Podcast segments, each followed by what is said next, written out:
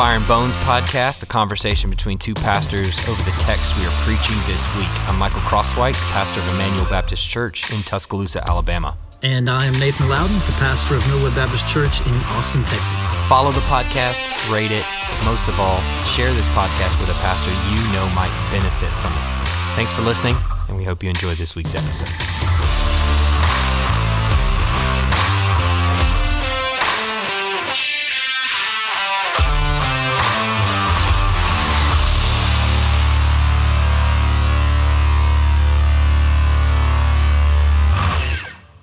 That's what that's what we were good at, Michael. Freestyling. That is, that, that is that's if it. I could say anything that I think Michael Crosswhite is good at, freestyle. if, if I dropped a beat right now, could you could you We're rhyme talking- three sentences in a row? We're talking Eminem level freestyling here. right, right. Yeah. Oh man, would I be shocked to hear that come out of your mouth? Oh my It- goodness. I guarantee you, I, I'm so awful. It would start with "My name is," which you know is the beginning of every terrible freestyle.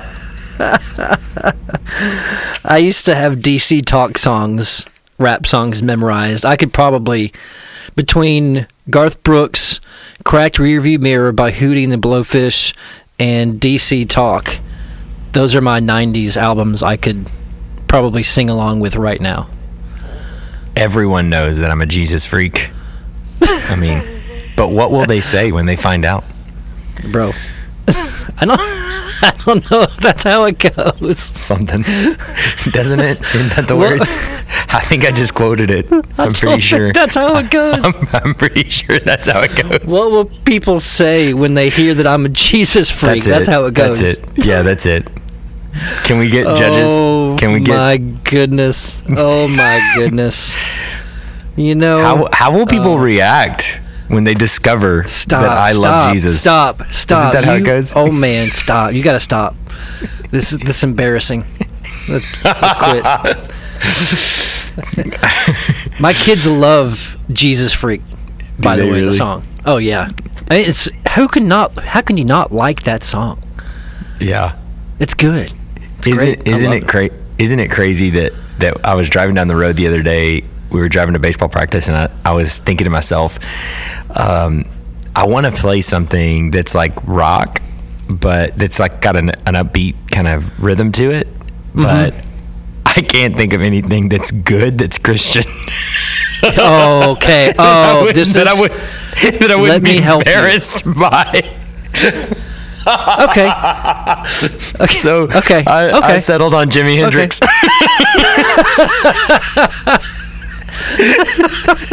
My kids were like, "What is great, this?" great. That- I was like, great. "All You're a along the great watchtower, dad. man." You're a great dad. You're you're doing great. You're doing great. I am winning. hopefully, this is not the first time Andrea learns. That's the. This is where the kids have been learning Jimi Hendrix quotes all along. It This was with not gonna be you in the van This is not going to be published. from baseball practice. yeah, this is not going to be published. POD, payable on death. You know that band? Oh, good grief! I mean, we are dating ourselves here, man. This is how old people talk, right? What? We're are we old? Yeah, why? I know. How about Petra? Is Petra still a thing? Oh, Are- are, are they still- alive? No way. Can't be. I mean, They're petrified. You mean? oh, okay. Wow, dad joke. Wow, wow. I can't believe you just said that. Wow. Oh, You need. They were old when I went to see them at East Texas Baptist University in the '90s. oh my Um, word! So yeah, you and I were talking about a, a book this morning and a subject specifically, the Word of God in the church, and I don't know how we transitioned from music to that, but um, the Word of God being the central, acting, dividing, gathering, life giving force in the church through which God and His Spirit works. Would you think it's safe to say that's that's an underappreciated doctrine. The Ha! centrality of the word. Yes. Uh, I In, would. in your own without without throwing your own church under the bus or any church you know. Do, do you think that that's not just like the circles out there, but our churches oh no. and I- our I conventions and like us? it would be you know it, first of all it'd be hypocritical of me to throw anybody else under the bus for something like that but because i can identify it in my own heart that i, would consider myself hmm. or i would like to consider myself as a, a gospel centered preacher. So, someone who values the Word of God, who wants to exegete the text, wants to lay it out. I want my points to be that which the author of the text is actually making and not kind of read things into it. I want to do all of those things. And I would still say that I am so tempted and fall prey to uh, taking the church or the preaching event or whatever and making it not about the word, but making it about either me or making it about performance or making it about a number of other things. And I, I think the chief uh, fears in my ministry have always been things that were ancillary to what a church really is. Um, I mean, if you think about it, like all the things that give me panic attacks or make me worry are things that uh, are are not what a pastor or a preacher should even be worried about. So can I, I'm here? I'm going to do something, and this for anybody who happens to be listening to this, this might be our last podcast, based on what I'm about to bring up here. Um, but seriously, there's there's a moment, and don't shoot me for bringing this up. I think this will be helpful for your church to hear. There's a moment in your first year or so when you were thinking about what how you should style or move the pulpit. Should you preach from a chair and a table? Should you sit down on a bench or, or, you know on a, a stool? Should you keep the pulpit? Do you do you remember this? I do. I'm And super embarrassed, a- but I do. well, I um, I bring it up because I think it's it's like you said. It's so it's representative of I think every pastor's struggle. The the feeling of frustration that I feel like I'm preaching the word, I'm ministering to people alongside the word best I can, and sometimes I feel like it's just not hitting home and it's not doing what I think it's supposed to do in the time that I think it's supposed to do, bearing the fruit that I think it's supposed to bear. Um, and so there's insecurities wrapped up in there uh, for the pastor himself. Uh, there's doubts about God's word wrapped up in that. Um, but that's a, I think it's a helpful example of you thinking, wrestling through like maybe I should change up the furniture on the stage to to get more engagement from the church. And I don't think that was necessarily a launch into seeker sensitivism, if that's a word, but it, you're just a question going, I want to do whatever I can to reach people. Would this be, do you remember that? You said Yeah. you did. What do you remember? Well, That's I- years ago. There, there was. It wasn't a. What I was thinking through was not a you know a permanent change or an approach to preaching or anything like that. But it was a particular moment where there was some applicational things that I really wanted to get to that pertained to our church and where our church was at in the moment. And I remember uh, thinking maybe this would be better served if if at the end of the sermon, when it came to like an applicational moment, that I just, uh, or or even for the whole sermon, that I just dispensed with the pulpit and just talked to the people, Yeah. like removed any obstacle between me Right. and them that might be visual, and really just So it- it it got on the like- level. this will make the word work more. It was maybe our family should uh, move from the kitchen table to the living room so that we can have a talk. That, Right. that kind of change. Right. Yeah, I, I, I get that. That that was kind of the the impetus of it and i think I, I, you know, my, look, my heart is a fickle beast, and mm-hmm. you know, at any moment is prone to dive off into uh, things that are not word centered. But right. I think in that moment, I wasn't necessarily thinking, let's remove the word from the equation. But oh, yeah, in, in, in, in the study of the word during the mm-hmm. week, mm-hmm. I felt like this so hits exactly where our church is at the moment. Which, mm-hmm. to be honest with you, thinking back on it, I don't even remember what that moment was, but I remember thinking it was remember, so pivotal. It was so pivotal that it, two years later doesn't matter at all. Yeah. Uh, you know, but but I remember thinking um, that it, it might serve our church better if they didn't understand this moment to be and here's the application of this passage it means this but actually right. going look guys let me just level with you this yeah. is exactly where we are and yeah. and so i but but i it's still even though i even though i would say that that may not necessarily be a moment in my ministry here or anywhere that i feel like was pulling away from the word um, and i would mm-hmm. probably use other examples to better you know, uh, emphasize that in my own ministry. I, I still think uh, it serves as a decent example because. Um, it, it, sounds to I, me what, like you re- you recognize my people don't need a sermon; they need a pastor, and so I don't want to I don't want to be too preachy. I want to make sure that they know me as pastor.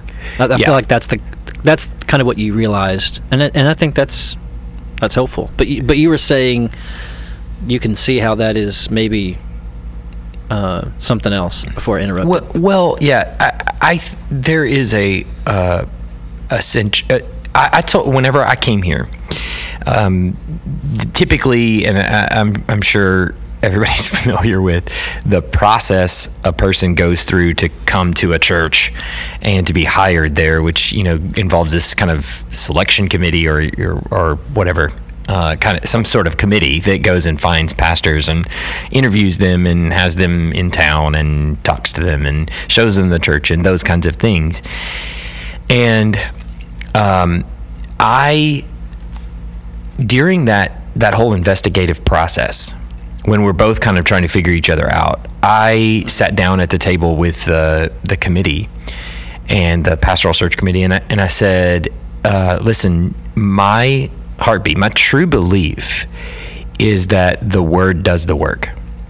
And mm-hmm. what I mean by that is that a, a pastor comes in and where there is dissension, disagreement, fighting, bickering, division, all sorts of things that could be going on in any moment in a church, the pastor comes in and preaches as near as he can the heart of the text of the Word of God mm-hmm. and he lays that text bare before mm-hmm. the congregation. And he gives applications that if Matthew or whomever the writer might have been in any book uh, were here, he would say, Yes, that's the reason I included that story. Or, yes, mm-hmm. that is what right. I was trying to say here. And that's how it would apply to this congregation.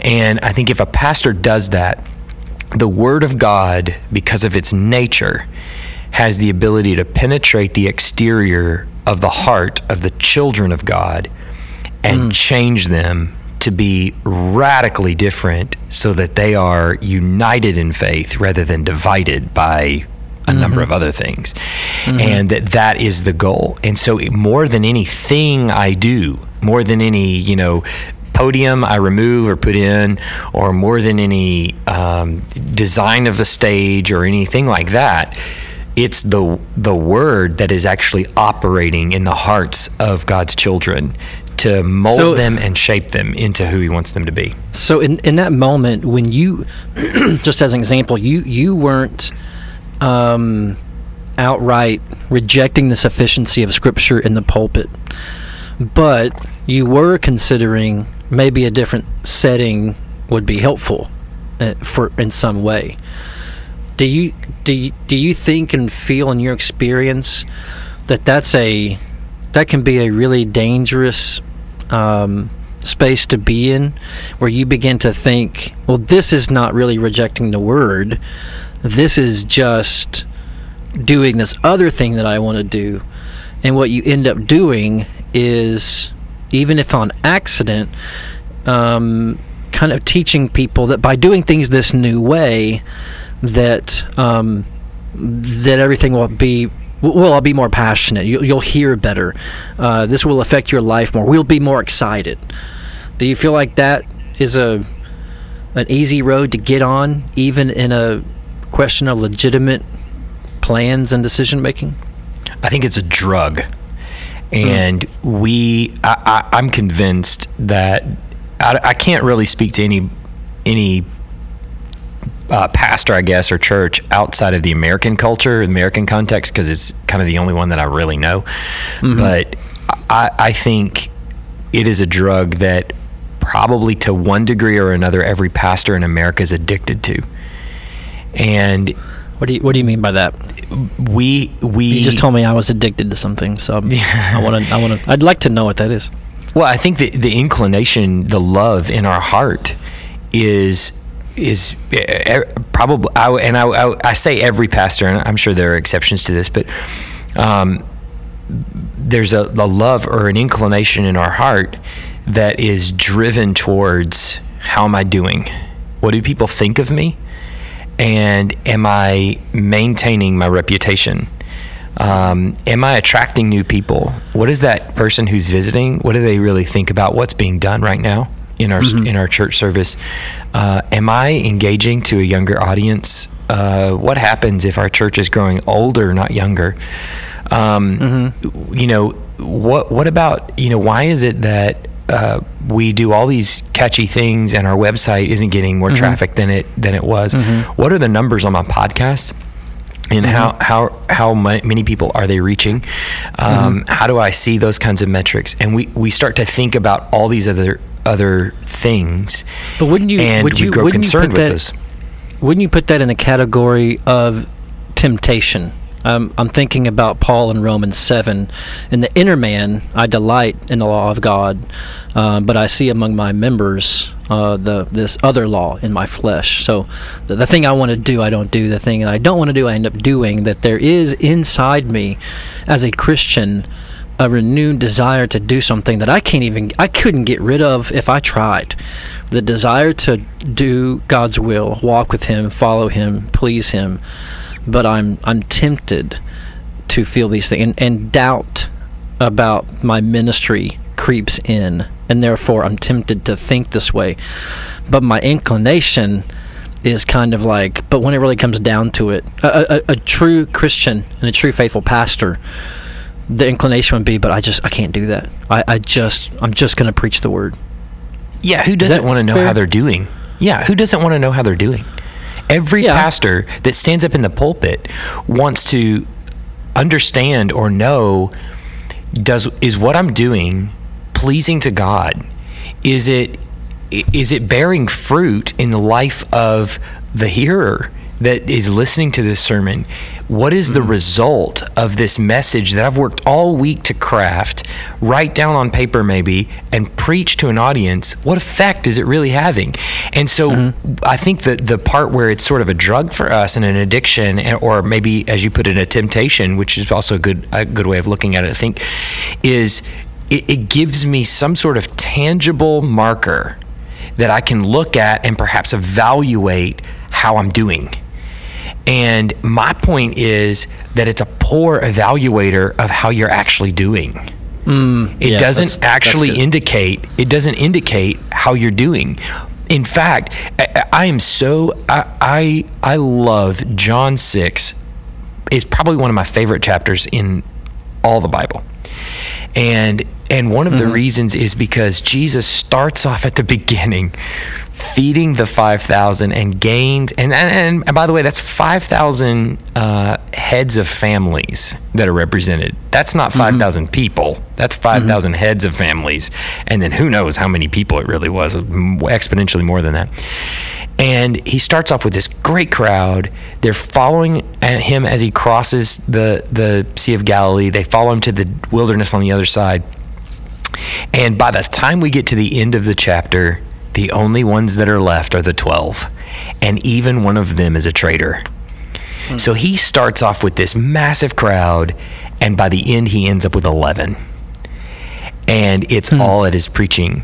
And so, so the what I'm saying for the, the, the person who, who wants to be word centered and are and and desires a church that is word centered, there are no metrics that are tangible, that are that are visible like that, that are going to give you a marker on the fruit of your ministry. In fact, many may walk away. Many may mm-hmm. disappear at the preaching mm-hmm. of the word. Now, people Yeah. could also disappear because you're a jerk, right? Yeah. I mean, I, I do think you can say so much as there is a is a church that is growing in faith around the preaching of the word, then you can say, I think not even myself, take myself out of the equation, but the preaching of the word is having that effect by helping that Yeah. but the fruitlessness or potential leaving uh, because of your preaching doesn't necessarily mean that you're being unfaithful. Uh, Right. you like you said John six, Jesus preached the truth. People left; they couldn't they couldn't understand it, and, and they couldn't stand it. Um, so I, thi- I think we should quote that. They couldn't understand it, and they couldn't stand it. Yeah. Does that work? Is that? Yeah. I don't know. Somebody probably said that before. It's probably in a DC Talk song somewhere. That's some sixth century monk came up with it way before you did, I'm sure. Yeah, in Latin, I'm sure. Yeah. Um, so I think what what we are talking about this morning then is just how the Word of God. wh- wh- Which wait, wait a second. I want to go back. What you what'd you do about your pulpit? What did you do? What'd you decide? I ended up just just preaching a sermon and Hmm. and demonstrating through the the text uh, why I feel like this application to our church is justified and warranted by mm-hmm. the text that's sitting in front of us. Mm-hmm. That if Jesus, like like to the churches in Revelation, were, were to say to the angel of the church at Emmanuel, right, um, mm-hmm. that this is what he would say about mm. this particular passage of Scripture and how it Do you feel how like it applies made- to our situation. I feel like you would do the same thing again. One hundred percent. I was right to say. Yeah. and and and wouldn't When- and wouldn't even hesitate. I think that's that's the the thing is like, I, I think every pastor comes into a situation, comes into a church where there's going to be some measure of infighting. There's going to be some measure of issues that are going on. That's that's called church. That's called ministry, right? I mean, mm-hmm. going back Yeah. as far as the first century, every church has their issues. First Baptist Corinth. Yep. Yeah, sure. I mean, every single one of them has an issue, and every pastor is coming into that in some regard. And there is a mm-hmm. temptation, I think, more than anything, to look at that problem and magnify it and go, well, here's how to fix it. And you mm. apply these mm-hmm. certain external, you know, measures and controls, and it fixes that particular issue. And I think the Bible and the biblical writers, Jesus himself, is constantly calling us back to the Word of God and saying, the Word shapes the people. Trust mm-hmm. the Word. Preach it Yeah. faithfully. God will shape His people. Don't worry too much. I mean, obviously, the external problems they need to be managed and they, they need to be addressed and through counseling yeah. and all kinds of different things like that that pastors do, and that we you and I do every week with people. But um, but the the gospel, the word of God, will shape His people in over the long haul. And so, for me, um, you know, the appropriate measures that that a pastor should be looking at and that give me so much encouragement now you know almost 4 years into pastoring here is you know when I sit down at the table with somebody and they say you know this sin issue has become to the forefront of my mind and I have to get rid of it. It ha- I have to kill it because it's destroying my marriage or it's destroying me or it's destroying my kids. To me, I look at that and I say, that is the preaching of the Word of God at work. It's left my mouth. It's gone into the ears of His children. It has penetrated into the heart. It has identified areas where they they are in sin. It has brought to mind repentance, and now they're realizing they're coming to grips with what it means to follow Jesus. Only the Word of God can do that. You can't mm-hmm. do that as a pastor. Quick, Only so the Word of quick- God can do that. Some quick questions. When you preach, do you move back and forth around the pulpit, or do you stand right there? I'll stand right there. Are I don't you, think it's a sin you- to move, but I, I- I just No, I'm not saying that. I'm just asking. yeah yeah Do yeah. you- I, I do just you- can't, can't do. it. Do you wave your hands, point to the sky, dab, anything like that when you're preaching? Um, I occasionally break into a dance, but you know that's Okay. Okay. no. Okay. Um, You no, I- freestyle, you dance. I mean, you're wow. This is a cool I would church. say, I think people would tell you if people that listen to me would probably tell you I uh, I yell a lot, and um, I think that's what they would say, and they would probably also say that I I, I could probably uh, land a Boeing 757 with the way I move my arms, but. Um, but I don't. I think in ten years I've never moved out from behind the pulpit while preaching once. If I did, people thought probably would think I was about to pass out, and they're trying to catch me as I moved to the side. Yeah. He, he's he's clearly falling. yeah, well, I, you know, I don't ever for- do that. for me, for me, like I think that uh, if I, you know, I manuscript it, almost everything, and if I moved out from behind the pulpit to kind of gain this sort of effect, like what we were talking about, I think it would lose its power when I forgot what I was going to say.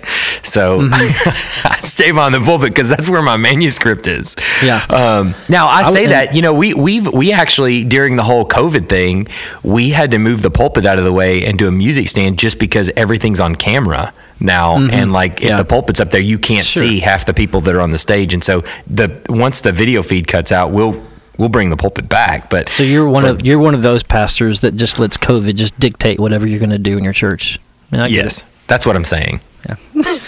yeah I, in college, I think my church would probably be shocked to know that for a few years I was on a speech uh, scholarship. I competed on a speech team in uh, my first year and a half at a junior college, and that helped me pay for school. Um, I break those rules that I learned there every week. I lean on the pulpit. I put my hands in my pocket. I look down at my notes a lot. I, I, could, I could go on. My my my teacher can't remember her name right now. Sorry, but she would be ashamed to, to see me doing what I do at the pulpit every week. But I, for me, I don't worry about that too much. And for brothers who do, uh, who are more eloquent, more controlled, uh, more visually helpful when they preach, praise God. Um, I just don't worry about that and maybe this is a, a foolishness of my own, I'll admit it, but I just think that the word preached, and we talked about this weeks ago, the word preached from a man on fire. No one's, I don't think, going to go, gosh, it was so weird that he had his hand in his pocket. Um, if the word is preached and the Spirit is working uh, in anyone's heart who's who's listening, and so that that that ministry really becomes the first place that we do that in all the church though. Like you said we, when you're counseling it's about the word. What do deacons do? It's about the it comes from the word. Uh, staff meeting what are we talking about? The, the word in our ministry. It's it's a word it's a word organization where everything we do is is in and from the word. And I, the to put it on a doctrinal term the word would be what, what's called sufficient the sufficiency of Scripture. It is everything. it- is absolutely sufficient for what the church needs in order to be faithful to the church, to, to the Lord, and um, that comes from Second Timothy three sixteen, uh, where Paul tells Timothy. Uh, all scripture is breathed out by God and is profitable for correction, for reproof, for teaching and training in righteousness, that you may be adequately equipped for every good work. And what Paul is saying there is everything you need to be equipped to do all the good works God's created you to do, the word, the breathed word of God, can correct and reprove to every single one of those. There's nothing that God has asked the church to do that the word doesn't inform us, help us, empower us, train us to do. And what's interesting about that is that there are so many things that we do that are beyond the boundaries of Scripture, and we Like what? do What do you have in them- mind? Well, I mean, there's so many ways that we organize churches. You know, church polity and church governance. That Like we, like me and you, or like we, like churches in the West, or like church churches in the West, yeah, Yeah. that that we do because we know by experience that's how they've been done in the past, or so many expectations that we might have for ministers, uh, you know, that that we have because this is what we've always come to know is what a pastor does, or we've always come to know this is how a church should be governed or run, or whatever. Um, you know, there's so many things like that that are are and, and are difficult for us to change because we consider we don't consider the word to really speak to those issues whatsoever.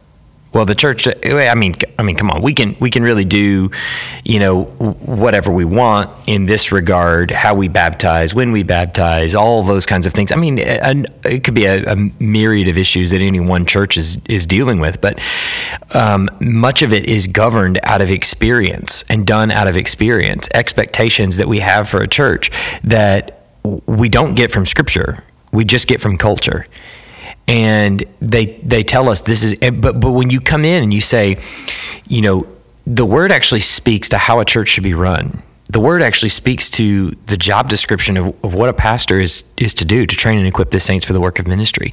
Um, i mean how many how many times have you have you heard or experienced or kind of felt in either business meetings or deacon meetings or whatever where the expectation is that the pastor is the one that goes and shares the gospel I literally have in a job description for a pastor uh, where the job the job description is that he will be the one that shares the gospel, and and you, at some point you have to kind of go, wait a second. The word actually says, I mean, yes, he should do the work of an evangelist, absolutely, but the word says that he's training and equipping the saints for the work of ministry of which sharing the gospel is a part. So that at least tells us the fact that he's doing the work of an evangelist and he's training and equipping the saints for the work of ministry that the whole church are the ones that share the gospel, not one individual paid minister. You know, and so so many of those things that we do are governed by experience, and we expect them in a church, and we never, we don't stop to ask. Wait a second, does the word actually speak to this and so the the purpose of like preaching from a, a word centered position uh, the purpose of counseling in your office by bringing in the word this is what the word says about this is reminding your people that everything we need to govern our church, to operate as Christians, to grow, to be corrected, everything we need is right here in the Word. And that's not to say you can't do anything that's not that, you know, isn't, you know, the word doesn't really probably speak too much to potlucks. It doesn't mean you can't do a potluck. But well, a amen. We bet. I think potlucks are in the Bible somewhere. They've got to be. They're so good. But, but I do think there is a there there is a general spirit of the congregation that is coming together in the bonds of unity, and that's the purpose of those potlucks that we do, right? even So even if those- potlucks aren't in the Bible, we're going to keep doing them at our we church. got, we got, we got. I'm just I'm just saying. I refuse to be convicted. I, Bring on the green bean casserole. Yeah, I'll eat that all year round. The I think it's interesting too. One of the reasons I think that might happen in churches even today and has in the in the past is uh, not not really because of a disbelief about the sufficiency of Scripture to order and train the church. Right, that it's not a rejection of that. It seemed, and and write this down. I think this is a great thing to talk about another day more fully is that we misunderstand what the church is. Mm-hmm. And and we find things out in the world that work and function a certain way and do a good service in business world or in our family growing up or, or somewhere like that. and we think we can just transfer it in. If it worked there, it will work here. And that, that the church is like all other organizations, so all other principles will apply. When actually the church is a different, fundamentally different kind of organization, a whole new politic, kingdom of people that operates under the direction of the Word. And sometimes the Word says, what you do out there in the world like that, it that doesn't actually give allegiance to Jesus in its structure or its order or or its language. Uh, and, and so the the church then is, by its definition of what it is, different. And the only thing for this organization, for for this people, that is sufficient to direct it and help it and order it, is God's word. For every good, eh, we're equipped for every good work through through the word breathed out by God. Um, and so that that that I think that's something to talk about one day. A book that comes to mind for that is "What Is the Mission of the Church?" A book by Kevin DeYoung and Greg Gilbert, um, where they're actually working through uh, the ideas of social justice, shalom, and the Great Commission. That's their that's the byline, and they're trying to sift through. Well, what actually is the church's mission? What what is the church, and what's it supposed to be doing specifically? Another topic, another day. Yeah, but but but really, it's and it's very closely related to what we're we're talking about now. And I was we we were going through on Wednesday night some probably years ago um, the Exodus, and when you come to Exodus 19, and everyone there is gathered around Mount Sinai, and it's there. I think in Scripture you know, in addition to God speaking at the very beginning of the Bible and creating the entire universe or all of the created order, this is really the first time after that, maybe, that you have His Word yet again shaping people and where they're being uh, taught the Word and corrected, and they're realizing at Mount Sinai, we can't listen to the words that are being spoken or we'll die. And th- this, I think this forms the core, Exodus 19 forms the core of what the church is really doing every Sunday morning, gathering around the pulpit to hear the word preached, or even just gathering together to hear the word sung, read, prayed, preached, is essentially replicating what's happening at the base of Yes. Sinai, where the Yeah. Lord speaks. And, I, and I'm not saying that, that the pastor is God, uh, by no means, but that we're yeah, let's clarify. the word. Let's Yeah, clarify yeah. that. We're, we're reading the word. We're literally reading the exact words that are written on the page to the congregation. And then, like Ezra and Nehemiah, we're giving a sense of what is in the text by actually taking the words themselves and explaining to the people what they mean. Um, in, a, in, a, in a similar sense, not that we're Moses or anything like that, but in a similar sense of conveying the words of God to the people as Moses does at Mount Sinai. Yeah. That we're we're we're giving those words because we're recognizing that it's only the word of God that creates. God created at the beginning in Genesis 1. God is creating Yep. and calling out his people in Exodus 19. He again in the New Testament creates through his word new creation. Uh, if you are in Christ, you are a new creation. So these people that are coming, that are that are even that are currently unbelieving, and are hearing the word preached, that is how God creates His people. It's through His words. And so, I, th- you know, I think we're, we've been talking about organization of church, and we've been talking about all these temptations that we have as pastors, but there is a much greater temptation, I think, on the whole for churches across the board to take their the sermon and make it really intensely practical and overly practical to a degree that you're deviating from what the text is actually saying. As an example of that, I've heard preach before, um, you know, out at many sermons, but but out of uh, out of like Acts, where um, where a person, uh, where I, I can't remember who it is, to either Festus maybe or Felix. Um, postpones Paul's trial, and the sermon was on procrastination. But but that isn't what Luke is actually saying there, and that's not how that text is actually being used. That's not why that story is included in the book of Acts. And our job as pastors is to get down to what is it that Luke is doing with what he's saying here, and why is it he's telling this story instead of maybe some other story about Paul's many many trials and tribulations on his way to Rome. And so once we get to the core of that and deliver that to the people, that is the word of God shaping and cultivating uh, the hearts. Sorry, I didn't mean to interrupt you, but go ahead. No, um, I was trying to cut you off. Um, there, I. It sounds like you're saying if you're not going to preach the word and the point of the text, and you're only gonna, if the word only gets used as uh, antidotal, and uh, you're not actually preaching what that text is actually trying to tell the reader, you may as well use Reader's Digest. You may as well preach from the opinion column Right. in the newspaper because the authority is the word itself preached and clarified for the people. We're we're mostly trying to get out of the way as preachers with with our words. We're trying to make the word as as clear as possible and proclaim it and uh, help our people feel it and, and understand it. And, I and I Um, know I've, mean- I've used. Go ahead. Sorry. I was going to say this. There's a moment in our our church every Sunday in our order of service that I think is underappreciated. If you're in my church, listen, act accordingly.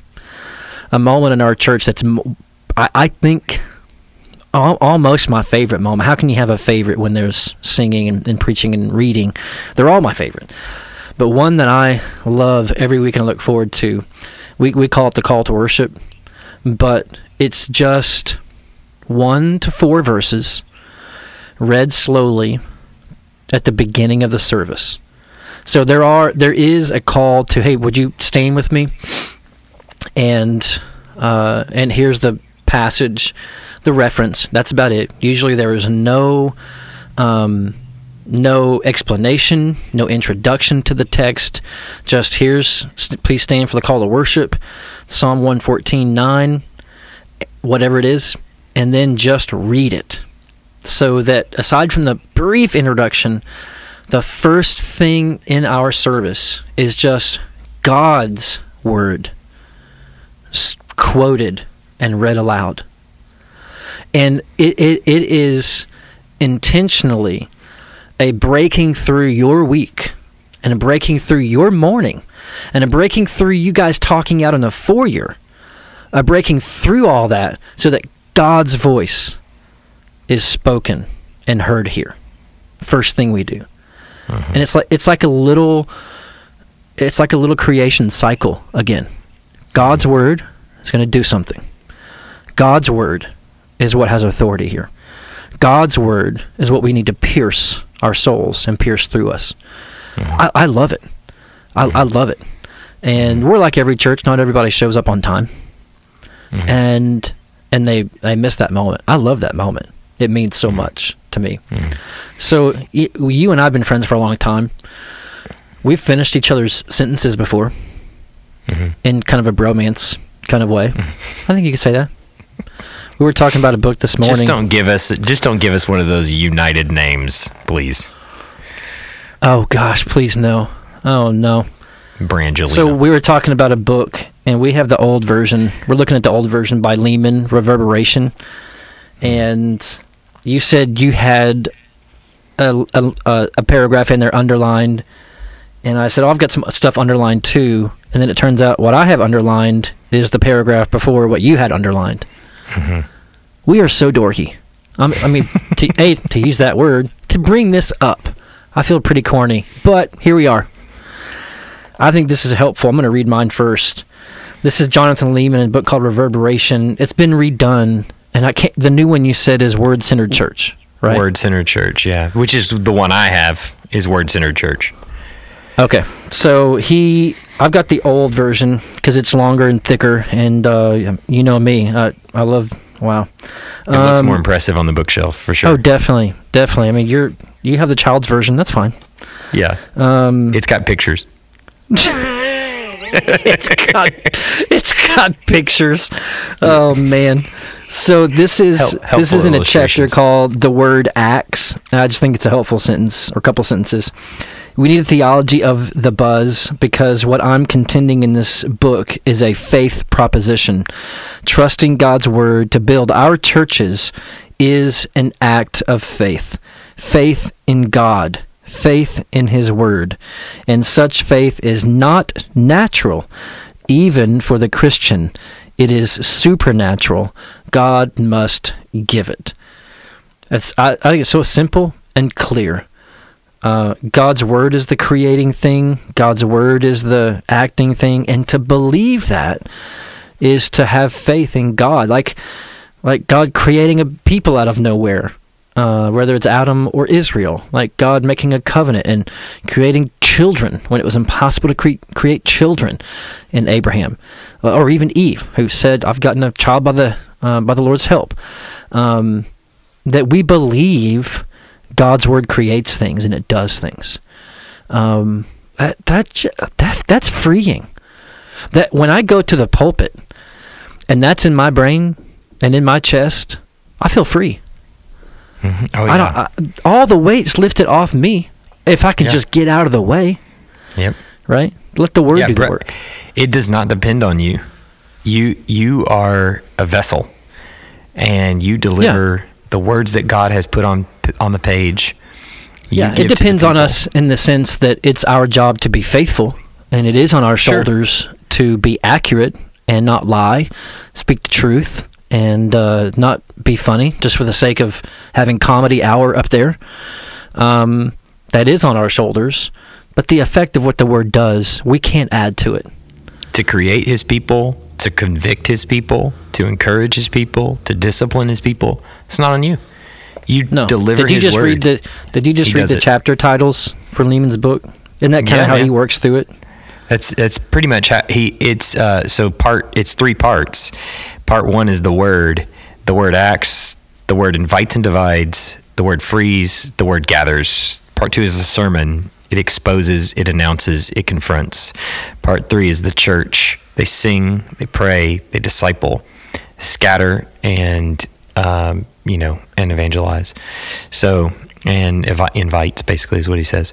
So it's a you know it's just a helpful reminder of what the word does. And and I, and I think the the passage that I underlined right after what you underlined um, is sort of speaking to how we opened this whole thing this discussion. He says the old man in each of us to use Paul's language continually tempts us to build or center our churches on other things things we can see and measure. We want to rely on marketing research, personal charisma, good music, or other natural devices. I'm not saying that natural devices are bad per se, but if we're relying upon them, there's no difference between us and the world. God means to challenge us right there or right here. Is not my word like fire? He would say to us, and like a hammer that breaks the rock in pieces? Jeremiah 23, 29. That's why I was not surprised to read a recent email in which a member of my church reported, I was broken to pieces by the end of Sunday's sermon, and he was praising God. Hmm. Does the work.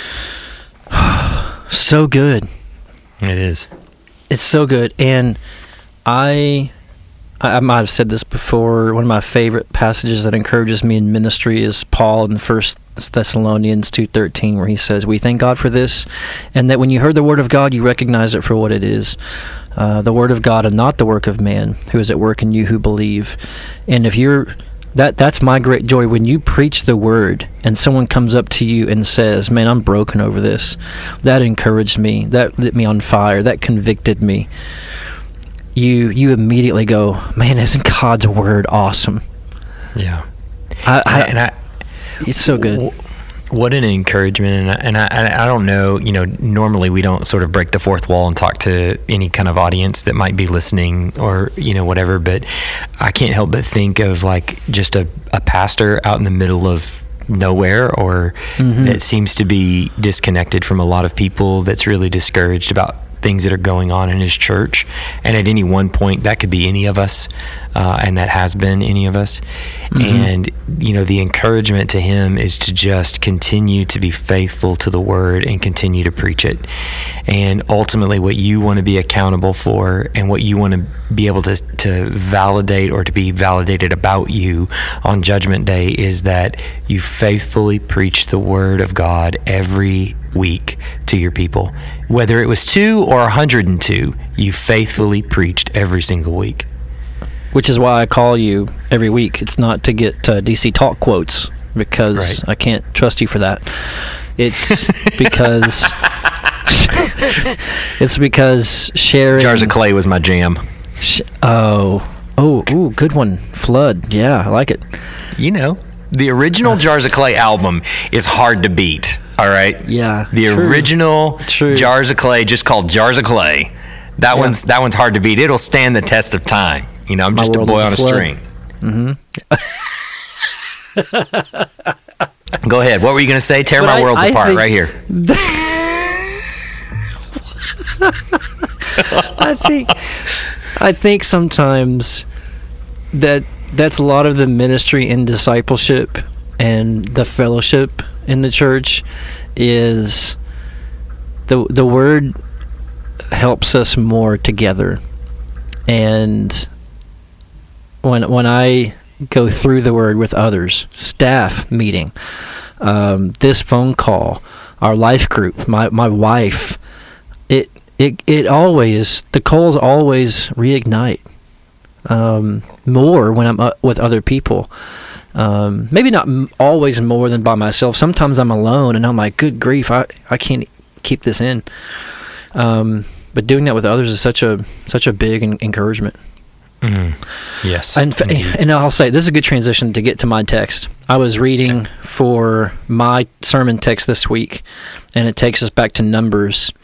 And it's a passage I hadn't read in a while. I knew that this passage from the Old Testament was in this passage in Revelation, um, but I didn't have a good grip on it. So I knew I was going to have to be back in it, reading it and rereading it. And um, even just reading it this morning, uh, while my wife was having breakfast with another uh, member of our church, and I was home uh, trying to contain the chaos that is four children and a dog. My, my new line, by the way, I have four above average children and one below average dog. That's our house. so, yeah. So, home reading this morning, reading this numbers. dog you were so proud of when you first got this dog, though. I'll say, you I love Ranger this was. dog. Dude, Ranger has gone. imme- We don't have time for this, but he's gone from day one. That dog will never come into the house. To well, if you're going to sleep in our bed, get on Colette's side. Right. That that's kind of where we are. So, um, but yeah, just reading through numbers. And in my text, it's uh, Balaam and the king Balak, uh, who are going back and forth for several chapters in Numbers, and then the passage that Revelation mentions. And I am encouraged. I'm seeing God's word, and it's having an encouraging effect on me. I had a long day yesterday. Um, four or five um, I wouldn't call them all counseling, but pastoral ministry conversation, friendship conversations, some counseling. Um, you know, just that mixture of uh, all day. We had some stuff stolen from our church uh, yesterday. We had some friends get some really bad news about cancer yesterday. All, all kinds of things, and in my own self, reading God's word in Numbers this morning, uh, it's just encouraging. So it- it's so good. My text is the letter to Pergamum in uh, the last part of Revelation chapter 2. And the main gist of it is even more than the church before Smyrna last week, you've endured even during the time when Antipas uh, was killed for his faith, and you have you remain faithful. Yet you're allowing some compromise to slip into the church uh, by way of accepting some of these other false teachings over here. And my passage references Balaam and Balak. And And uh, the passage that it references is in Numbers, going back to 21 or 22. Um, Balaam, if I remember correctly, is a, a prophet of Israel, seems to know the Lord. The Lord speaks to him. And uh, I'm going to give you the quickest rundown I can here. Uh, the king Balak sees Israel coming out, positioned between Jericho and um, uh, the Jordan, uh, the Jordan, and Balak sees them as a threat. He calls Balaam, the prophet, and says, "I want you to curse this people, call out a curse on this people, basically so that they won't do to us like they did to the Egyptians." And three times uh, Balaam says, only, I will only come and talk to you if I can say whatever the Lord says. Balaam comes three times and says God's word, which is three times, I'm not going to curse them. That's my people. I'm actually going to bless them, which ticks Balak off you know, you won't curse this people who's a threat to us. So he sends Balaam away. No reward for Balaam, no payment for Balaam, uh, because he didn't curse the people. But then in uh, in Numbers, we have this moment when uh, it, it seems like Israel is safe and Israel is good, and they they kind of survived being cursed, right? They, they're they're saved from their enemies by by God's word. But then right after that comes this little passage where it says what they did was they connected themselves themselves to the worship of Baal.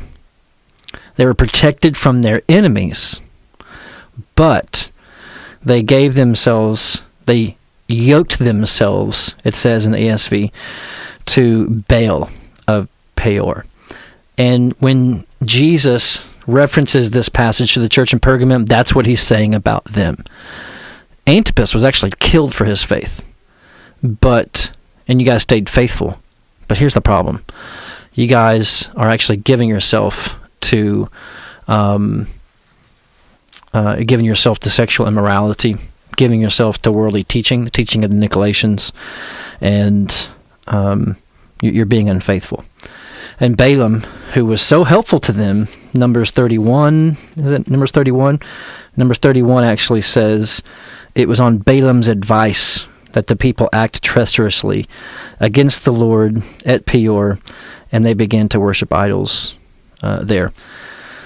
So God's Jesus is warning the church, saying it's one thing to remain faithful unto death, which is the warning in the last passage, but re- remaining faithful unto death but compromising uh, some doctrines uh, is is going to be costly. In fact, Jesus, who has the two-edged sword in his mouth, will come uh, and and care for you himself in that way. So, so is tough. the is is the view here, or is the understanding that the people inside the church at Pergamum are enticing the people there to believe something different, or are they enticing them to do something like uh, to you know actually practice sexual immorality or say this sin's not that big of a deal or is it is it that they're tempting them with a doctrine that is false? Well it's interesting um, so two i've heard two pastors mention this. Voddie Baucham mentioned this in his sermon on Thyatira. Juan Sanchez mentions this in his commentary on, on this letter uh, to Pergamum. And Juan mentions it in a way that seems to be applicable to all the churches, all seven of the churches, that in every city there is a guild, a a network, a um, oh, what what's the word for like the the workers who get together and union. A, yeah, it's basically it's like a union, a workers union, except in each city there would be a, a workers' union around temples and around worship to pagan gods. And you would have a hard time buying and selling bread in the market.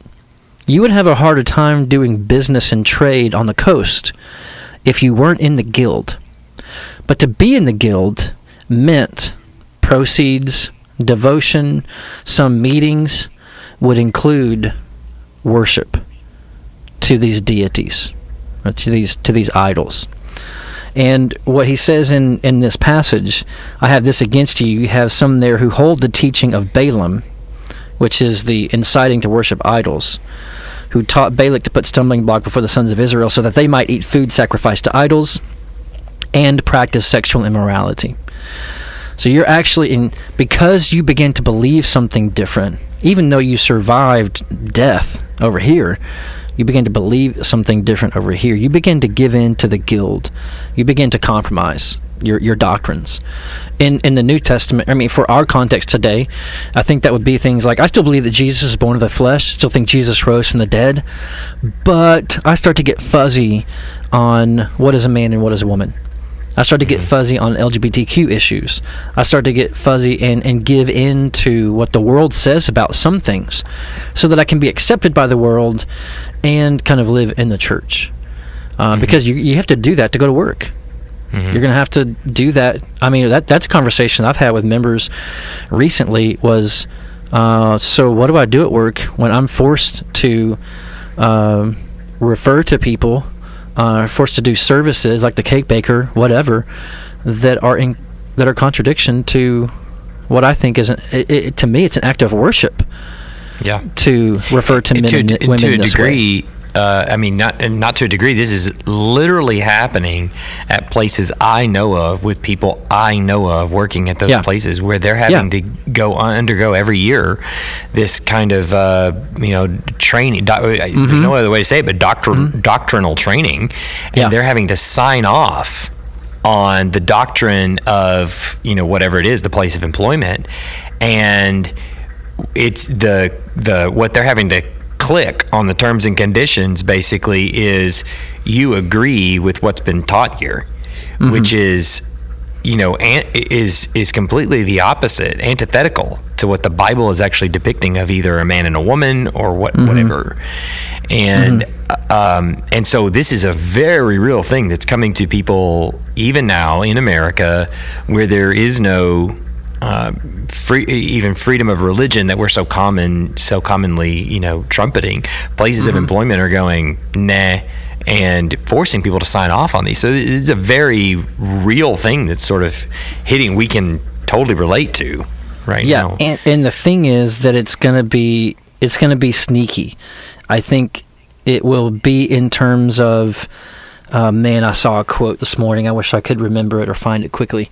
Uh, but it will be in terms of e- equality. Not that equality is bad, um, but it will be co opted to become something else in terms of safety, in terms of uh, health, in terms of community. It will be for these things. They're not going to come out and say, well, the last thing we want is Christians um, believing those things and telling people that these things are wrong. It's, Right. it's going to be it, it's going to be about creating safe places. I mean, I- you know, I- the same. They did this. They did this back then too. They, they Christians were called atheists. Christians were called incestuous because they married their brother or sister. In, you know, meaning meaning their uh, their spiritual brother or sister, their brother in the Lord, their sister in the Lord. They married them, and so they were incestuous. Uh, they considered them um, cannibals because they ate the body and blood, uh, ate the body and drank the blood of Christ, and so they they were Yeah. considered all kinds of things that we would think of as abhorrent. An atheist, an ince- incestuous, uh, uh, a cannibal. That's crazy. And so it's taking all these terms and and placing them on the community of faith and saying that's what you are, when that's not Yeah. an accurate understanding or representation of what we actually Yeah. believe or do. You know, but I- you're and held accountable think- to it. I think, as an example, Christian radio is an easy soapbox to get on. So I don't want to. I just use this as an example. But when Christian radio, and, and along with that, churches and summer camps and books boil down the idea of Christianity to paying it forward at Starbucks and buying someone's coffee in line and doing Oh, random man, acts yeah. of kindness. And that and we boil down Christianity to kind of niceness. We actually teach the church that the world's idea of love and kindness is the same as the church or that ours is Yep. like theirs. And so when we go to businesses and they say, "Well, that's not nice, that's not kind, that's not loving," well, we've been hearing the same thing. And so we're like, well, yeah, I wouldn't want to hurt any anyone's feelings. Uh, so I'll I'll just tune down or silence anything uh, that would be contrary to, to kindness. Um, because of course kindness is a, is a virtue of Christ, and we and we pursue that. That's it's tricky uh, like that. And and what Revelation's actually getting at, I think, in this section, is that's the place where if we're being invited into the worship of the world, and that that's kind of what it means to join the guild. Jesus is not happy about that. And that that's not worship and and that's not faithfulness. In fact, the words of Jesus is repent. If not, I will come to you soon. And he says this to the church and war against them with the sword of my mouth. Now, this is interesting. I think it's a, a thematic connection. I don't think it's an actual quotation connection or anything like that. But when, um, in the passages preceding uh, Balaam inciting Israel into idolatry worship. We've got that passage where Balaam's riding his donkey. He's on his way to see Balak, and Balak wants him to pronounce curses on Israel, um, but Balaam has committed, I will only speak what the Lord tells me. On the way, he confronts, you know, he's on the donkey. The donkey sees this angel. The donkey moves. The donkey moves, and he keeps wondering what's wrong with his donkey right? But the donkey is the only one seeing the angel, right? And then when the donkey speaks to Balaam and says, "Hey, we've been friends our whole life. Why are you hitting me now? Why are you messing me up here?" And he doesn't miss a beat either. He's like, "Yeah, I'll just and, go with it." yeah, he just he just talks to the donkey because you know that's normal. Yeah. And Balaam actually says, "If I had a sword right now, I would kill this. I would kill you." Talking to his donkey. About that time, the angel appears where um, where Balaam can see him, and the angel says to to um, let me see if I can uh, find. It. I should probably read it, but in essence, the angel says to Balaam himself, "If I had a sword, I would kill you." Mm. And uh, he doesn't. Balaam goes along, but we have this. We have this. I think some maybe a thematic connection that Jesus is saying you know, I, I'm I'm gonna war against the nations, and I'm gonna war against Babylon and Satan. But if you're gonna join in worship with them, the sword that's coming out of my, out of my mouth, my word, is gonna come make war against you. Mm. And the enemy then is not them out there, right? It's will we tolerate worship of idols in here? And if not, Jesus is looking at us, this lampstand, and going, we need to prune. Yeah. We need to fix that. Man, it, this is sort of a common thing that runs through scripture, and you see it frequently in the Old Testament where the Jews are associated with the beast, not with the people of God. Oh, and, yeah. yeah. you know, here here is the church at Pergamum, and Jesus is sort of flipping it on them, going, You think you're my people, but mm-hmm. you have no idea how closely you are associated with the beast of Babylon mm-hmm. right now. Mm-hmm. Yeah. And and so you have this sharp two-edged sword at the beginning, this sword that comes against them out of his mouth. Again, we're coming mm-hmm. back to that same theme that we even started this with of the his word. I would, mm-hmm. which I would assume is what that means. Absolutely, his, Absolutely. his word coming against them, which has the power yep. to create and to judge, to, to divide, to, to divide, pierce, yeah. to kill. Yeah. I mean, to bring to life. Yeah. Yeah. Yeah. Um, it, it, it's a lot. You know, this there's this there's this thing this thing that I've been really intrigued by, and, and I think is sort of a repeated undercurrent throughout a, a lot of these churches in Revelation. Is you've got this reference to Antipas, who was obviously faithful, and they say did not deny my faith or did not deny faith in mm-hmm. me. I assume is what that mm-hmm. means. But he, he held fast to it, and they killed him for it and it, which apparently is what happened. And so then he he is going down here and talking to a church who is tempted mm-hmm. to wander from the truth mm-hmm. because they don't want to face. I mean, essentially because they don't want to face a fate similar to mm-hmm. what Antipas faced. And I've always been intrigued by this because it seems as though the question that's coming from the church to Jesus, if they could respond to Jesus, it's like they would be asking him, "Do you just want us to starve to death? How do you do you want us to? I mean, mm. we can't put mm-hmm. bread on the table. Do you want us to starve to death?" And it seems Yeah. that Jesus' answer to all of them is, "Yes." If the choice is starving to death or denying my word and denying faith in me, then yes, starve to death. Yeah. And that's that's Absolutely. chilling. Yeah, and th- in fact, that was the first time I heard this connected like that was Voddie Baucham's sermon on Thyatira and how mm. buying and selling food would become a problem.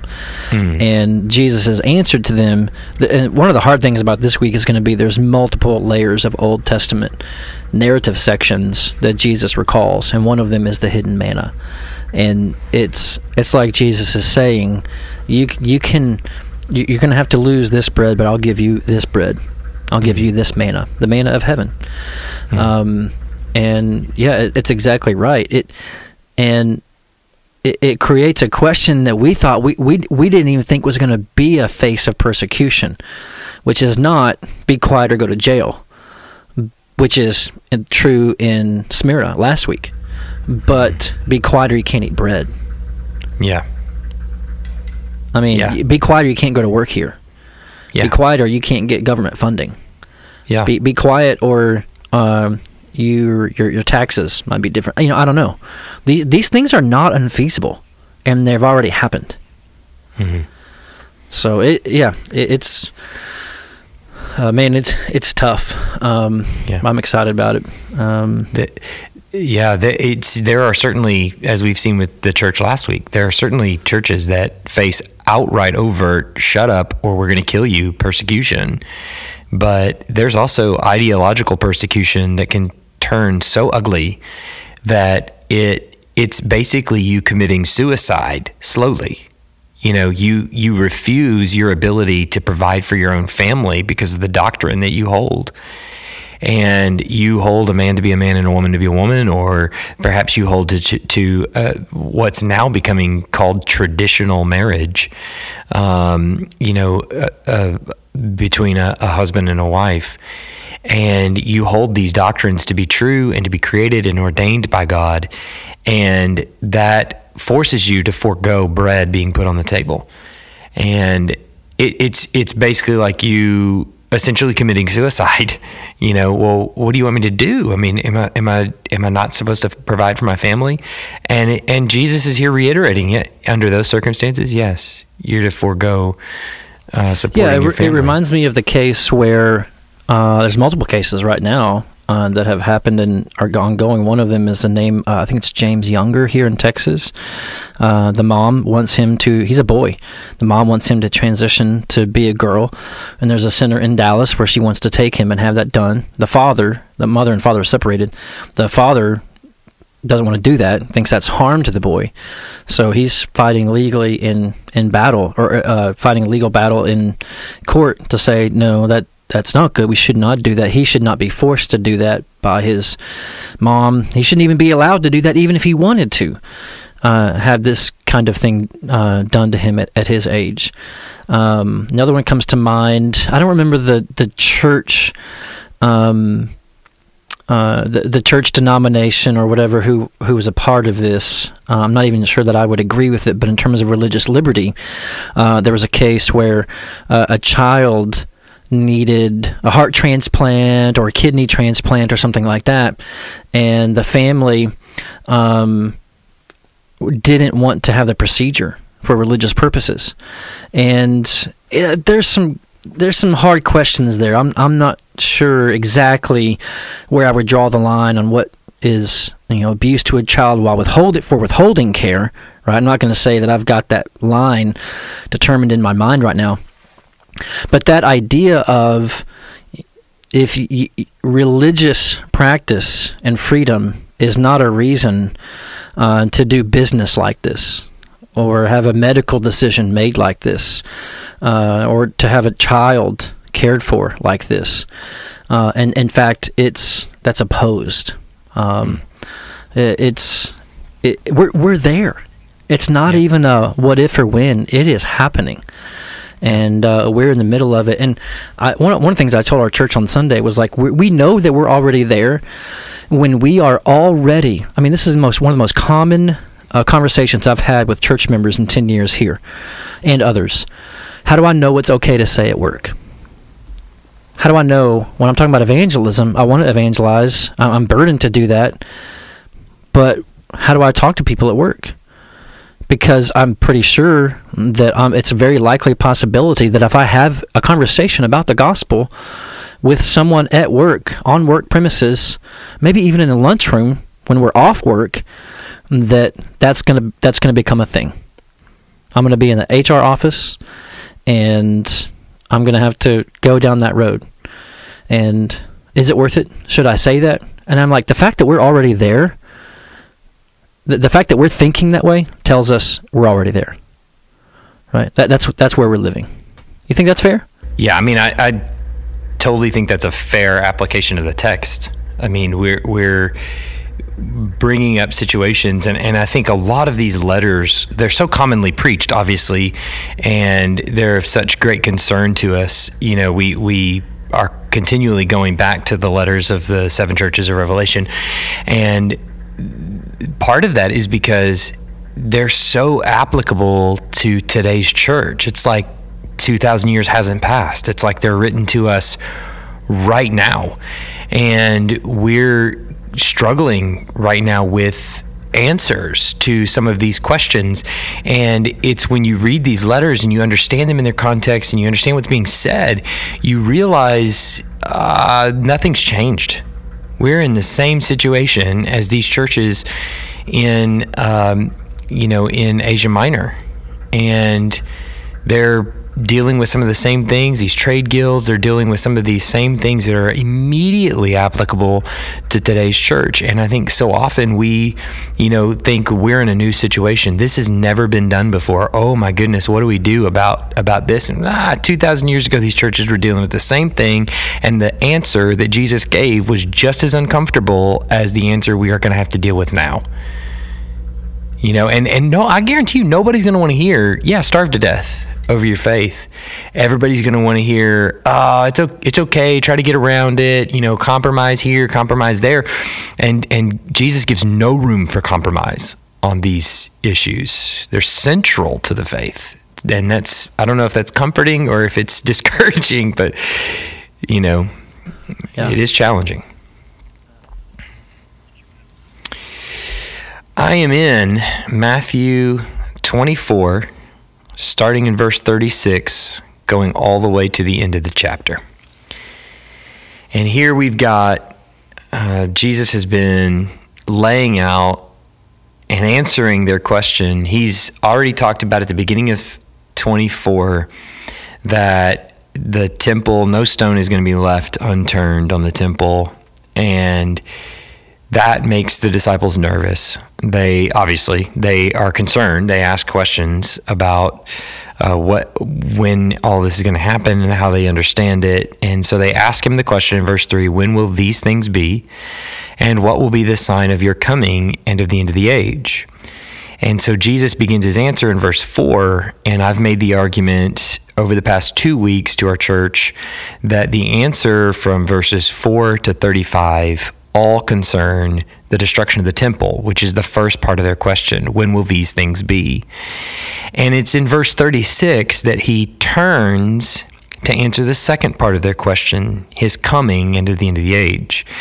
And you know that because for several reasons, but one is because in verse 36, the very beginning, the first word is but, and it is a contrastive turn in the in the passage. I've been talking about this, but now I'm talking about that.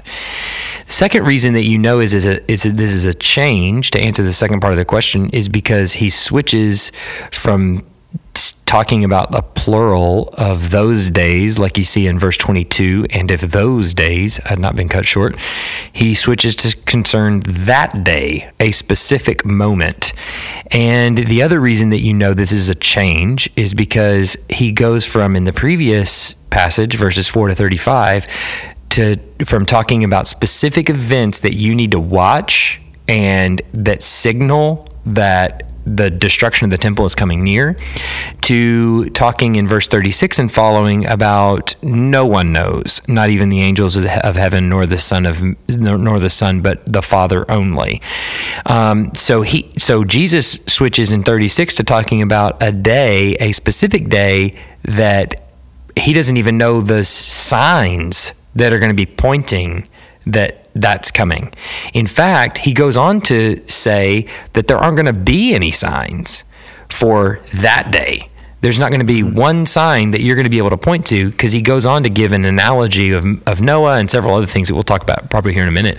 But yeah, um, yeah, that that will. all that that all of those things that he's talking about are uh, are kind of giving the idea that things are just going to be pretty normal and then all of a sudden it's going to happen. And so, the, yeah, out of nowhere, it's going to happen. And so it's not going to be like verses 4 to 35, where you're going to have signs and you're going to know exactly when to run for the hills or whatever. In fact, there's not even a warning to run for the hills. That's that's not that's not what he's wanting them to do as a result of what he's telling them. So the from 36 and following, none of that fits the pattern of 4 to 35. It's completely different. And all the signs point to he's answering two different questions, which, if you go back to verse three, it seems they have asked two different questions. And so um, basically, here we're talking about the second coming of Christ and what the disciple of Jesus is really to do because the, his coming is, uh, because he's going to return in, in, light of his return. Yeah, so, so good. Um, but is there anything? That tells us when the rapture is going to happen. like in this passage. Uh, yeah, this is a you know this is one of come those. on, man. There's a DC talk song. Yeah. about this two men walking up a hill. That's a that's a uh, that's actually not a DC talk song, right? Isn't that a isn't that a really they old song? They, co- they cover it. They do. Yeah, they do coming we're coming back full circle here that DC talk comes back into my passage. totally planned. Um, you know, uh, uh, there is that song short, that comes short to mind. Version. I wish we've all been ready.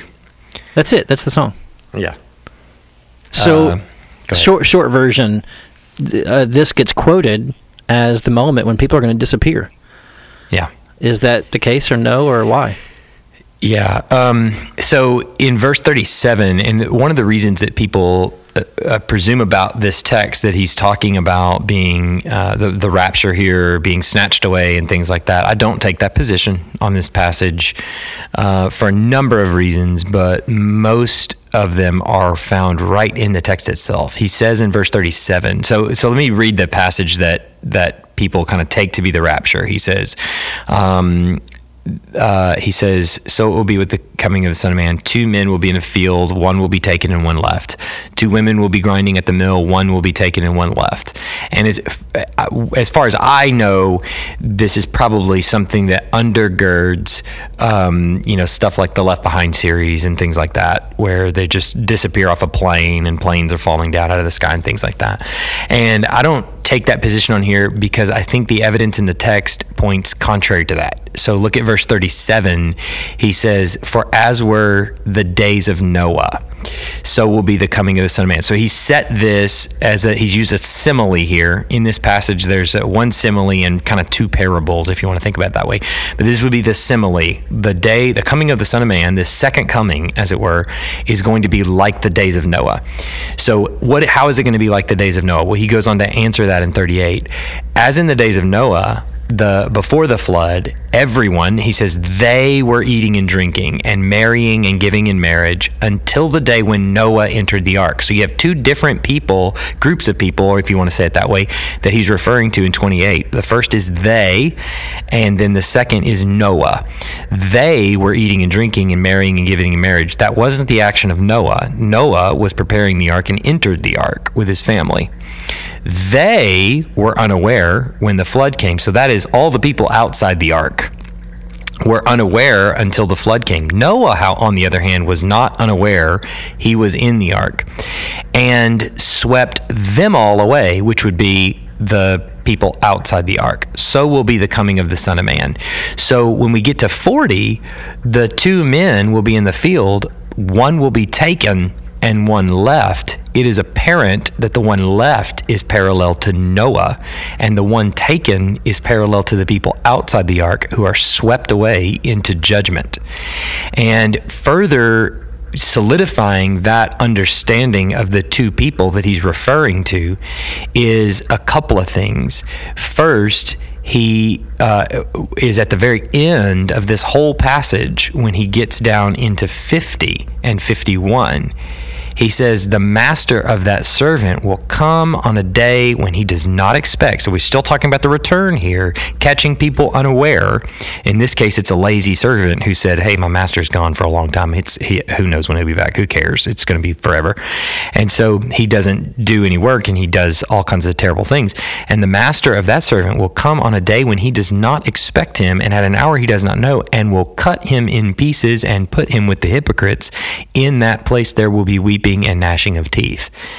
And so it's apparent that the that what Jesus is warning against, and this would be the second reason. So first is that I, that I, first one of the first reasons I think that is because down here in 50 and 51. But the second reason that I uh, I I think that is that Jesus is warning the disciples that they must be ready so that they're not caught up in judgment. They must be more like Noah and not like the people outside the ark. They must be like the servant that works and not like the one that just sloughs off. Because I'm going to come in an hour you do not expect, that you do not know. I'm not going to tell you when that is because I don't even know. The Father only knows. And I don't want you to be caught off guard and be swept away into hell and into judgment. And so, all the warnings of the passage, the point of the passage, the thrust of the passage, all of it is pointing to not a rapture of taking away people into heaven, but you, the disciple, do not want to be left unprepared because you will be swept away into judgment. And so the one taken, I, I, I think, in this passage points to one taken and thrown into hell. Hmm where there's weeping and gnashing of teeth, which is what Jesus has mm-hmm. warned so many times in the book of Matthew anyway. Yeah, because there's a there's a con, there's a, a theme in those passages that's in verse 50, uh, where Jesus is mostly warning you not uh, about what you just said. The one who is disobedient, the one who is not keeping faith, not looking for his return, mm-hmm. uh, be be warned about what's going to happen to that one. Right. Uh, that's super helpful because then you have a whole passage that seems to be saying one thing versus, hey, where's that passage about two people and one getting taken away? Oh, it's right there. Well, clearly that's what's you know something like that's going to happen. When even even if even if you could get there in this text, it has to be second, third, maybe fourth implication at best that it's not the main point of the it's not Jesus's use of that in in this passage. You have to say something else. I have a. I have a mm-hmm. question for you. Sure.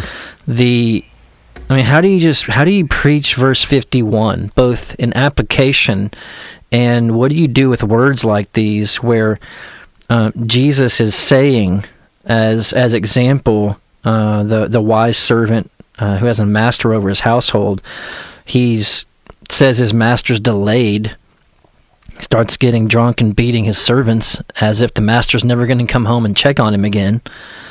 In verse 51, I will cut him into pieces, speaking about the master of that household and the unfaithful servant.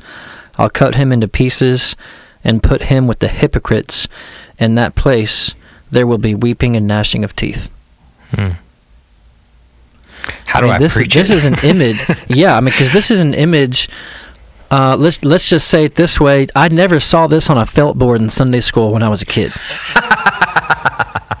right? Like we, we didn't have a disembodied man up there and going, "Well, guys, we're going to do Matthew 24 today." All right, and we're, we're yeah.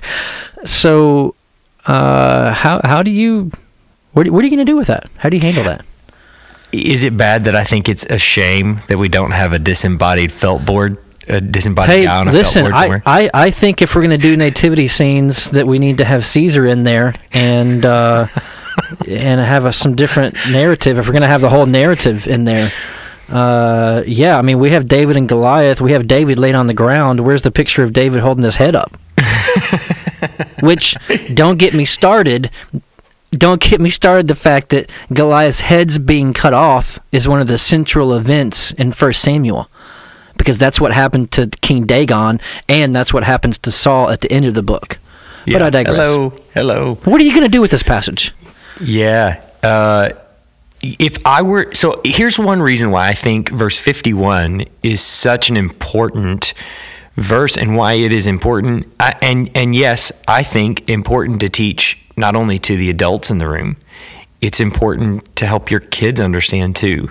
We fear so often, and and I think you know there's some degree where you kind of perhaps your your your gospel presentation doesn't need to be all hellfire and brimstone. Okay, uh, granted, I, I agree with that, but w- we have sometimes erred the other way of saying we're not going to talk about hell and eternal fire when Jesus is not so timid about it. I mean, read the Gospel of Je- Matthew. these are Jesus' words. yeah, he comes back Yeah. to this this this kind of idea. Uh, I mean, lots of times in the Gospel of Matthew, or even just the Gospels itself, e- even in Revelation, you know, he comes back to this same idea. Look, hell is a real place. There's weeping and gnashing of teeth. You don't want to go there. It'd be better to cut your hand off and go in without a hand to, to heaven than to Yeah, to Jesus walk talks about cutting stuff things. up Yeah. a lot. I mean, yeah. So like, so the the Gospels themselves are are pretty, uh, you know, R rated, you might say, in that sense, and really uh, they depict this just incredible image. But I think one of the reasons that it's so important for us to explain that to people that what Jesus is saying here is that hey, hell is a real place and you don't want to go there, is that it helps you to realize this is the most important thing in your life. If I told you that most of the world is walking into a buzzsaw of judgment, and you might be there with them. And here's what I'm saying you are going to die a gnarly and eternal death. All of a sudden, everything else in your life would pale by comparison to the consideration that I might go into a buzzsaw of judgment Mm-hmm. soon. Yeah. And so Jesus' words here are meant to paint a stark reality so that you understand that this is the most important thing in your life. This is the most important consideration you can actually make is this Yeah. right here is how you respond to Jesus. Yeah. Understand, we're talking about eternity here. You cannot make a bigger decision than this right here. And he's using those words of cutting them in pieces with and throwing them with the hypocrites where there's weeping and gnashing of teeth to to help people like shock people into being awake and helping them see He's not just using. He's not just using it as a mechanism in one sense. No, this yeah. is the reality. right. And he's he's yeah, and it's like when you go to the doctor and your doctor tells you you have cancer. I have a friend that found out they had cancer yesterday. Um, all of a sudden, your plans for the weekend don't matter. right. All of a sudden, who you know wh- what we're do what we're going to eat for dinner tonight in that argument, it doesn't matter. And yeah, you. So it's almost like woe to you if you would not preach this. Right. The Jeremiah Wa- Watchman. Uh, yeah. kind of I- thing. I, I Yeah. mean, God forbid I take these words here at the end and soften them to the congregation so to Yeah. so as to make them more palatable. I mean, I, I, for for me, these are the words of Jesus, and I need to present them as they are presented, and the tone and the demeanor and the purpose for which they're presented. I need to mm-hmm. shock the congregation awake and say, listen, if there's anything that you that might cause you to consider where your life is currently and where mm-hmm. it's headed, it should be these words of Jesus right here. Yeah. And you can probably err on the other side where this becomes like a weapon in the pulpit. Mm-hmm. Uh, just to scare the fire out of you just to get you to do something right now. Right. You know, I got we have a member of our church who uh, came to Christ about ten years ago, and that was his testimony. I walked an aisle and I got baptized when I was a kid because the guy was preaching about hell so hard. I just thought I'll go down there and take care of this. But there was no conversion. There's no faith in Christ. No understanding of uh, Jesus dying on the cross for sins and raising from the dead. You know, and and you know, it's a boy. Maybe he misheard. I don't know. But you could use it like that, right? Where this is only a, only about instigating fear for the sake of giving getting an outcome immediately and and, and not actually pointing to Christ and preaching the point of the text, which is the fact that you don't know when he's coming. It doesn't get more severe than this. Right. And this this is the severity. And Yeah. if you think you can just play around with your life, thinking the master's not coming, Yeah. uh, actually, if he shows up, uh, beware. Yeah. That's hard. I think I think not only does it get to the heartbeat of the it it actually kind of nicely closes the text uh, that I'm going to be preaching this week, but it sort of underscores what my you know main impetus or what I feel like is the main point and then the, the, what mm-hmm. I'm going to be driving home to the audience as a result of the main point. I think I think what the the the main thrust of what Jesus is is trying to do here in 36 to 51 and really Matthew trying to do through the words of Jesus as well to his own readers is helping the disciple of Jesus to understand that they must maintain a constant state of readiness for his return. Mm-hmm. Mm-hmm. You must continue to be ready. Don't mm-hmm. you know you you must resist the urge to fall asleep. Um, here in uh, which which is nice for a preacher to preach to a Baptist congregation. You know, you don't fall asleep during the during, during the sermon. well, it, and isn't it isn't Jesus basically saying too that like don't interpret uh, what to you is a delay in time as an excuse to be uh, to to disbelieve right. or live uh, disbelief Well, yeah, and this is uh, this because is you don't you don't know when he's coming. This is kind of what uh, he gets to in just a minute. Is he's about to break into a couple of parables. He he closes my passage with his first real kind of parable: the wise servant, the faithful and wise servant versus the you know lazy servant.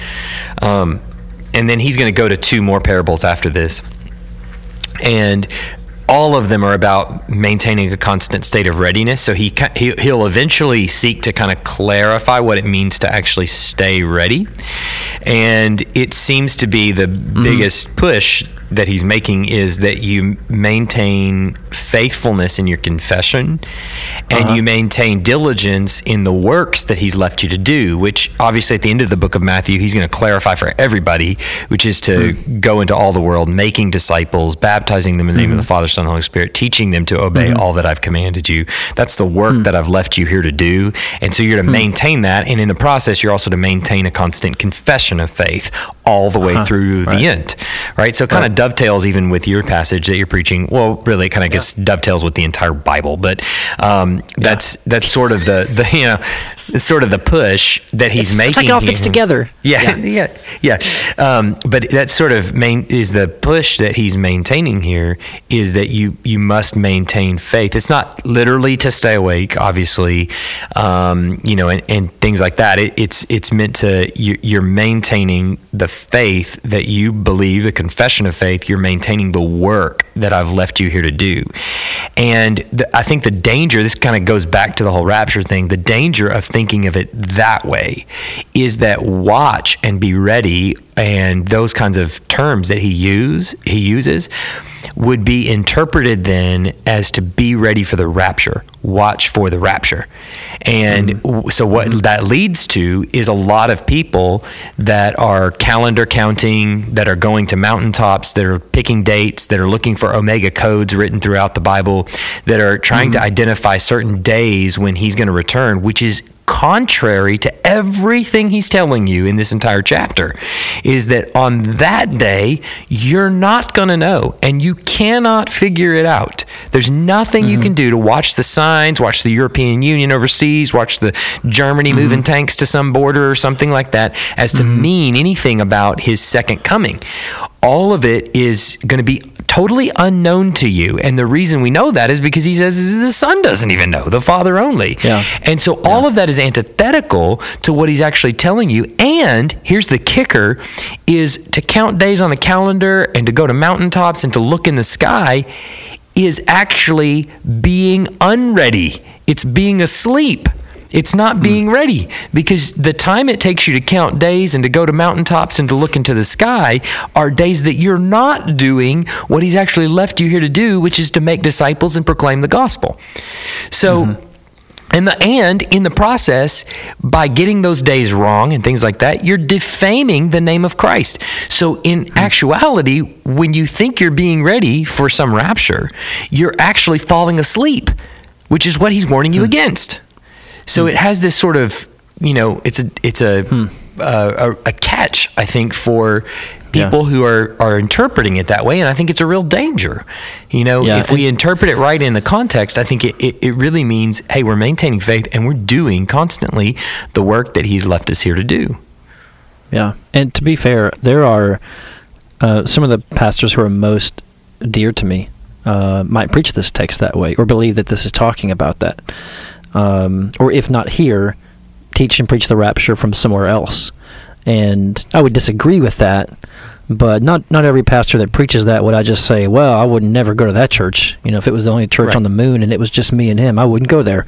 Um, not not saying that, um, but it does mean what you just said is it it has implications on our Christian living and our relationship to Christ. It's not just a mysterious doctrine about the end times that has no bearing on how we live.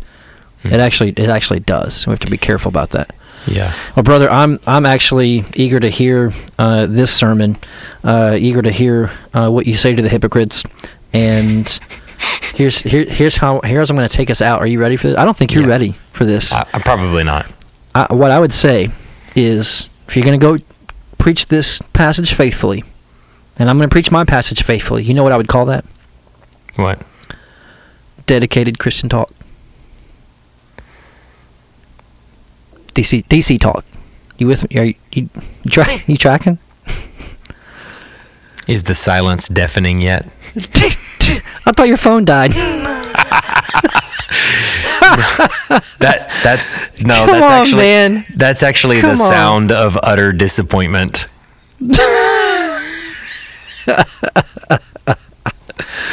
oh, fair enough. Fair enough. All right, oh, man. Have a good day. We'll talk to you soon. All right.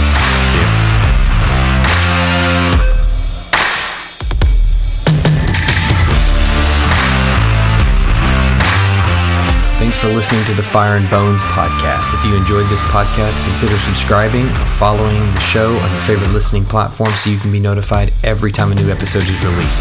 Consider leaving us a generous review if that's an option for you, and most importantly, share this podcast with someone that you think might benefit from it. Be sure to check the show notes for any relevant links, including our contact information. Feel free to reach out to us with any questions you might have. Thanks for listening, and we'll see you next time on the Fire and Bones podcast.